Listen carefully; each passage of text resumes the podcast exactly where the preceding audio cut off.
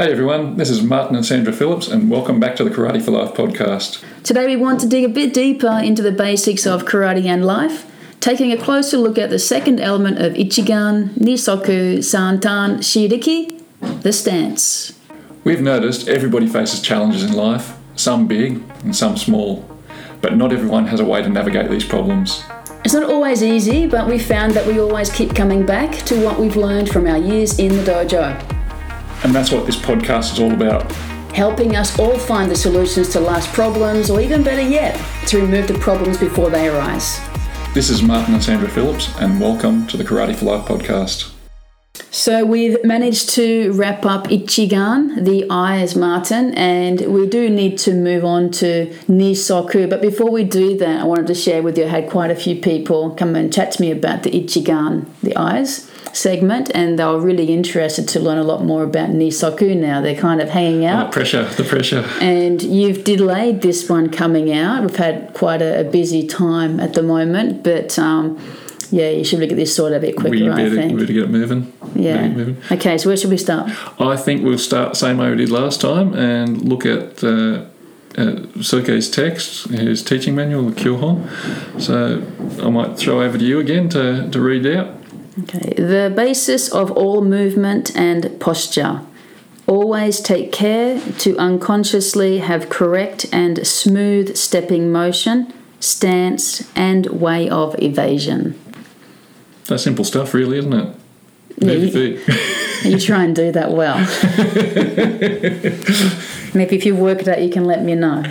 yeah, yeah. Sim- simple idea, simple but not easy. Okay, well, let's see if we can break it down just a little bit more than that. So, when we're having a chat earlier, we're discussing uh, three points as far as looking at the stance, looking at stability, mobility, and also power generation.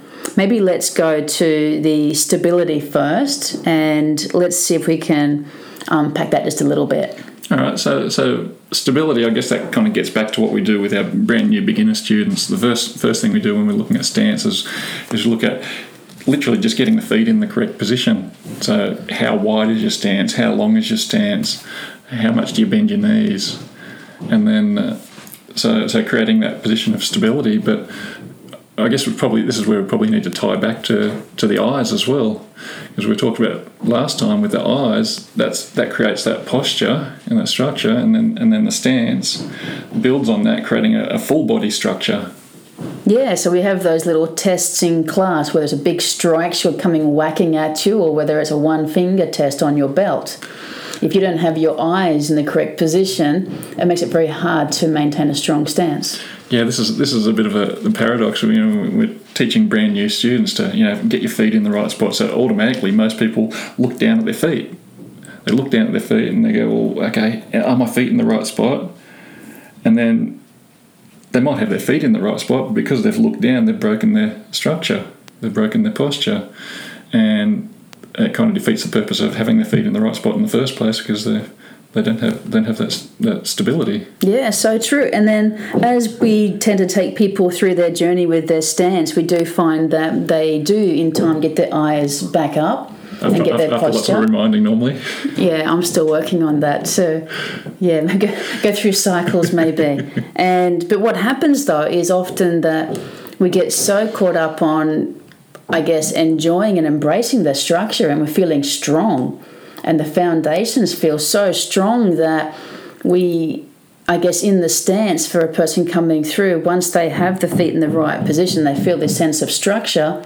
They then get so grounded and they have the wrong muscles working generally and they get created tightness but then when we have that we then we lose all ability to actually move which would be um, mobility Yeah. So so uh, I, yeah, you hit the nail on the head there. Most people, when they think strength in the base, they think tightness. They, they, let's say they just get they just get really tight and they can't move. So so what we want to try to do is to create a a feeling of tension in the base. So the difference between tension and tightness is when you think of of your body, the way your body works, you've got opposing muscle groups.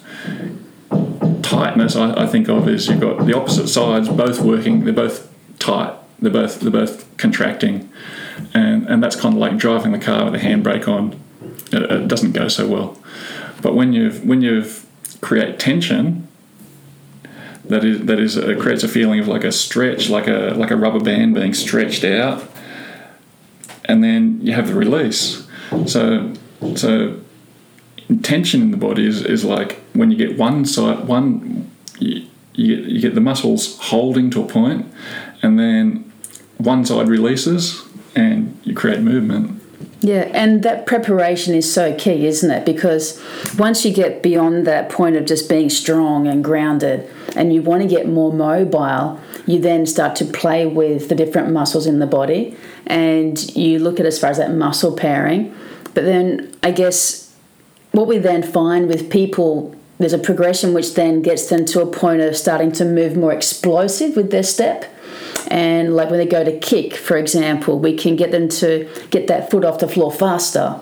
Mm. Or if we go from a punching perspective, we can get that hand from the pullback position to be released much more, more powerfully and, and faster as well.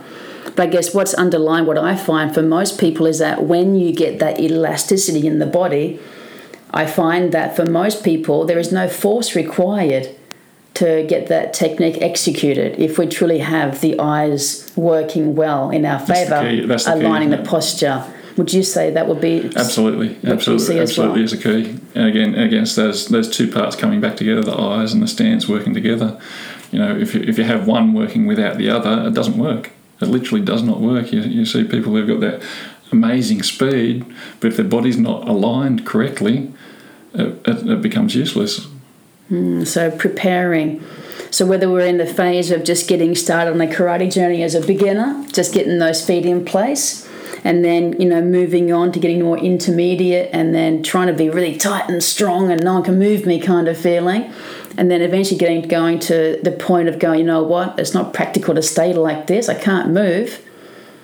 Um, if we get back, get back to what I was talking about last time with the eyes. You know, the, the first rule of self defence: don't be where the punches are if you if you're strong and stable and can't move, you're going to be where the punches are eventually. It's going to be very very challenging, and then to obviously then develop your footwork in a way where you can truly uh, apply some great self defense strategies and, and some tai sabaki. You need to be able to get your your footwork to be, um, I guess, more mobile.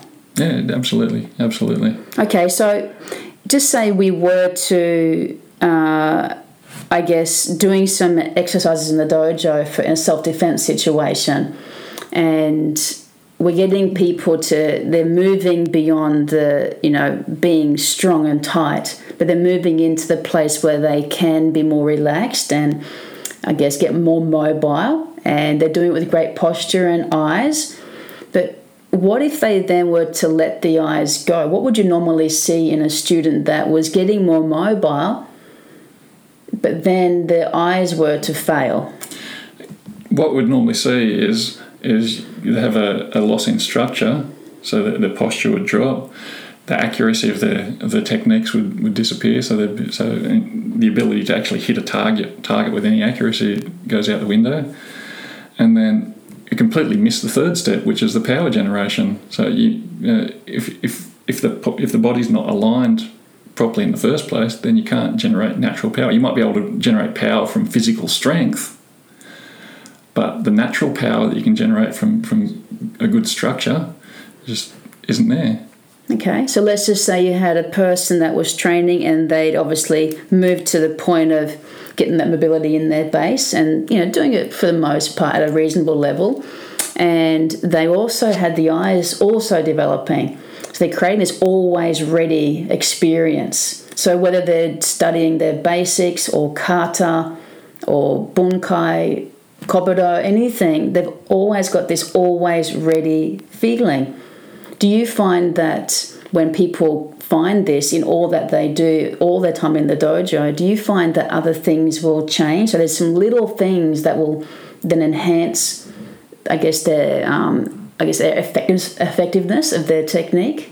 Yeah, uh, it, it, it, adds into everything. So this, this is why these are the first two foundational basics, the eyes and the stance, because it will literally affect everything else that you do. And and when you get those things working working correctly, then you can start to build onto those build onto those next steps, the Santan Shiriki as well. and and I guess that that's that's really where the where I guess in my mind the third element of stance comes into is, is, is you're starting to move in towards that power generation. Hmm. So to help with that part that process as well, there are things that we obviously do do in the dojo to help people refine their stances that much more under pressure, of course. Can you share some of those thoughts? Well, there's a, a classic one we did a little bit of little little bit of work with in the dojo last, just last week in an exercise where, as an individual, when you're when you're practicing practicing kata or sequence, then most people tend to focus a little bit too much on stability, stability alone, and the mobility kind of goes out the window. And and they get they get really good at being grounded. They can move, but they're not not necessarily as fast. So so we had a, a little bit of an exercise where we had an individual doing the doing the kata, and then we had multiple people around them come in and and attack them partway through the kata. So they had to deal with the attack and then get back to the kata and found over the course of doing this, had the individual in the middle, as their as their awareness opened up, again back to the eye focus, connecting the eyes to the stance, as the, as the awareness opened up more and more through doing this, found the stance change as well, and they became a lot more mobile. They became a lot quicker to respond, and uh, you know, that's that's I think a really good exercise for, for helping to to build the connection between those to, to a point where they, they've got a good balance. Mm, no, definitely. And so some people, when they come through, they don't tend to appreciate, um, I guess, Suriashi. Do you want to explain what Suriashi and what you see as the benefits of Suriashi? Suriashi is literally sliding feet. So, so the goal is when, when we're stepping in in, in Chitoryu is to is to slide the feet so have that so the whole foot's in contact with the floor. And, and the purpose of this is to create a structure up up with the rest of the body. So if as you step you lift the heel up, what tends to happen is it, it tilts the pelvis forwards. As the pelvis tilts forwards, it, it, create, it, it weakens the natural structure, natural strength within the body. So if if one foot lifts off the ground when you step, it, it tilts the pelvis sideways. If you lift the heel up when you step, it tilts the pelvis forwards and and as the as the pelvis tilts, it, it, it then in turn affects everything above the pel- above that, and, uh, and and it takes away from that natural power. Mm, no, definitely, and it certainly creates a weakness within yourself, which then could obviously be, I guess, taken advantage of. Absolutely, and this is this is when it's when it's fun when you start to look at this stuff in a partner context, when you whether you're talking bunkai applications or, or self defense or kumite then then you start to look for these things in, in, in, your partner or opponent, and you look at, you know, does it present an opportunity for you to take advantage of? Hmm. And it all comes back to the stance, as all far as how they're the moving their bodies, how and they're holding themselves. Against that combination of eyes and stance. So eyes is, is your perception of what's going on in this case, in partner context, and your stance is is, is, is in, in this case you're looking at you're analysing your opponent's stance what are they doing? Are they presenting opportunities for you? Are they are they too grounded and not not mobile? That presents an opportunity. Are they not grounded enough and and and easy easy to take them down? And what what what is the opportunity that, that that's presented? Hmm. That's perfect. Well, look, let's just move on really quickly. I know we can do a lot more with that, but um, people also ask us, you know, with you know Ichigan Nisoku, we talk about karate for life. So with Nisoku, what do you see um, in your mind at least would be a way that you would use this in your life? Well, it's, it's a great, again a great metaphor for for your stance is what carries you forwards in life. So when we talk about goals or, or things that you want to want to achieve, you talk, you know, does this does does this goal have legs?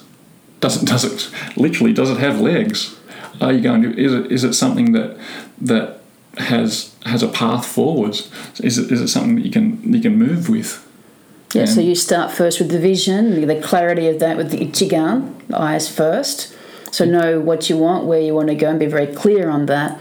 And then your legs then come into play to then carry you towards that.